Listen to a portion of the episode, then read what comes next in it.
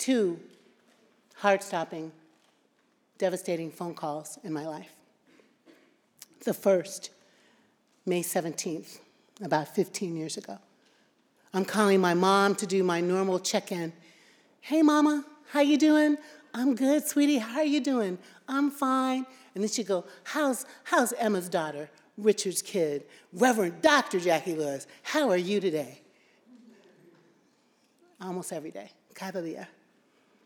That day, I could tell there was something up in her voice. Mommy, what's going on? Well, precious, I wasn't going to tell you yet, but the doctor said I have cancer. I have lung cancer. And we started crying together. And mommy said, the doctor said it was already stage four when they found it. And she had months to live. Months to live. So I lost my mind. I cried, made plans to go to Chicago to visit her. That's rough phone call number one. Rough phone call number two, December 5th, 2020. John and I are babysitting Ophia at our house because her baby brother is sick. My phone is off. That's not normally the case. But John's rang, and it was Claudia and Susan calling. Jacqui, turn on the TV. Our church is on fire. My church is on fire, I said. They said, Our church is on fire. And we turned on the television, and it was the worst thing I could ever imagine. And I don't know about you, but when I look at the pictures or I see a video again, I am right back there in that feeling of trauma and pain. Mommy's cancer put us on a journey, a journey through the wilderness, a journey through the wildness. Um, chemotherapy, something called cybernice, uh, loss of hair, loss of nails, loss of dignity, uh, chemotherapy that just tortured her, right? And that fire put us on a journey in the wilderness. Who are we going to be? Where are we going to be? And how are we going to do it? What is going to become of us? I mean, the fire that is COVID, the fire that is the fire, the fire that was American crazy racism, George Floyd, and all the everything. Who, what was to become of us? What put Israel in the wilderness actually was liberation, right? They had been slaves in Egypt, and God heard their cries, and God set them out on a journey, a precarious journey, but a journey nonetheless out to freedom. They who had been working under a heavy taxmaster, they who had been working without enough supplies, they who didn't have health care, didn't have insurance, who didn't have safe places, evidently were not that hungry, though. Right? If you listen to the text, they're like, hey, you brought us out here in the wilderness to get to freedom, but back there, back home, we knew what time dinner was. And there was lamb stew in the pots. Thank you very much. Instant oatmeal for breakfast, lamb at night. They were out in the wilderness, in the wildness, yes, on the way to freedom, but with the anxiety that comes from not knowing what's going to happen to you. Where are you going to get dressed? Where are you going to go to work? Where are you going to worship? Where are you going to care for your family? Where are you going to do your thing? How are you going to sustain yourself with food? So, even the vision of freedom, even the vision of a promised land, didn't stop Israel from being anxious and from complaining to God. Anybody in here been feeling anxious? Anybody in here been wondering what it was going to be like when you had to go back to work in person? Anybody wondering how, whether you're going to wear a mask or not? Can you sing through a mask? Anybody in here feeling uncertain about American politics or world politics or the absolute craziness from Putin in the Ukraine to Trump in Florida? Anybody here feeling anxious? We don't know what time it is. We don't know what's going to happen next.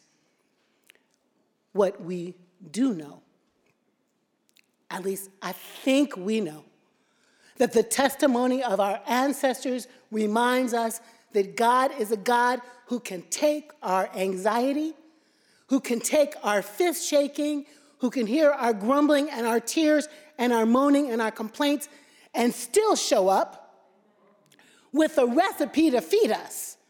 I'm talking about particular, right? Who have you ever had quail? Anybody? It's really delicious, right? And if you've ever had it with onion jam, it's called quail l'oignon, and it's fabulous. I don't think quail is a particularly Israelite kind of food, but there was God. Asimisi. We're going to give them some bread in the morning and some quail at night. Yes, that's how we're going to do it. and you know that guy was doing black women that day. Quail and sweet potato pie. Come on, somebody. With some lemonade on the front porch. I mean, God was particular.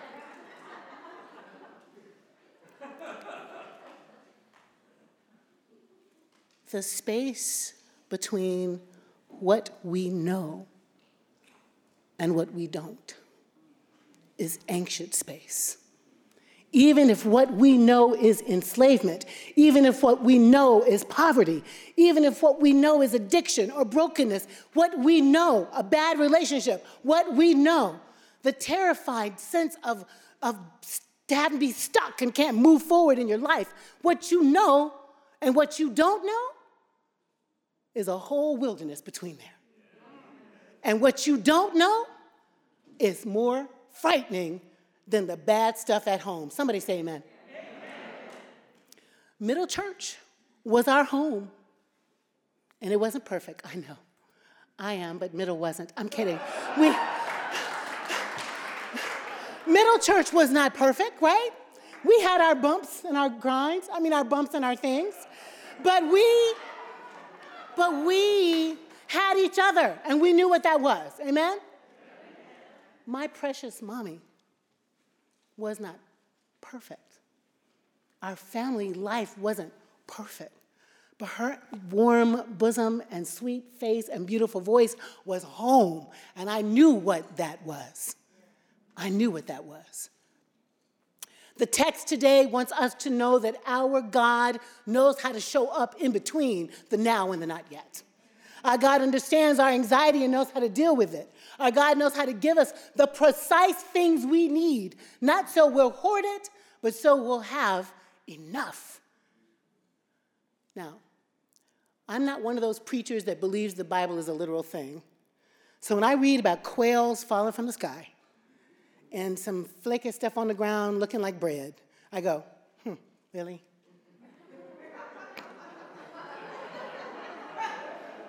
I make a face at it, you know? I'm like, really? I don't think so. And you got to say it because you're a preacher, so I'm saying it. But the day the quail is falling from the sky, I'm going to quit. My board members are here. Where will Jacqui? I'll be in Paris drinking some wine if the quail starts falling from the sky. Of course, this quail didn't fall from the sky. But the writers of the text want us to understand that they understood. Don't you know God is able? Don't you know God is able to hear your cranky, whining self and give you some food to eat anyway? Don't you know God is able to give you a free place in which to worship because you ain't got no money. Don't you know God is able? Don't you know God is able? That in the midst of COVID and in the midst of fire and in the midst of the crazy political arena in which we find ourselves, 672 people found themselves to our church in those two years. Don't you know God is able?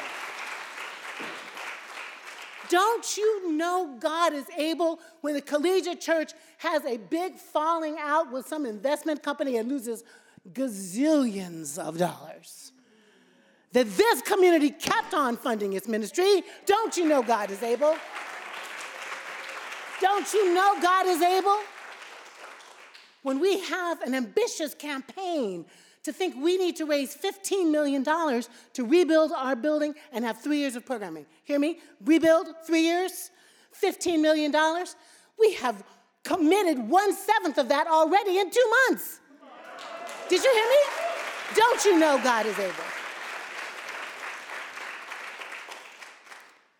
And don't you know mommy's death sentence of four months? that girl lived for eight more years. Eight more years. She was not trying to die just because the doctor said so. I'm skeptical about quail and Frosty the Snowflakes on the ground. I'm skeptical about that. But I am not skeptical about God. I am not skeptical about what God can do. It's no secret what God can do. What God has done for others, God will do for you. God is good enough, loving enough, fierce enough, present enough, generous enough to sustain us in between the now and the not yet.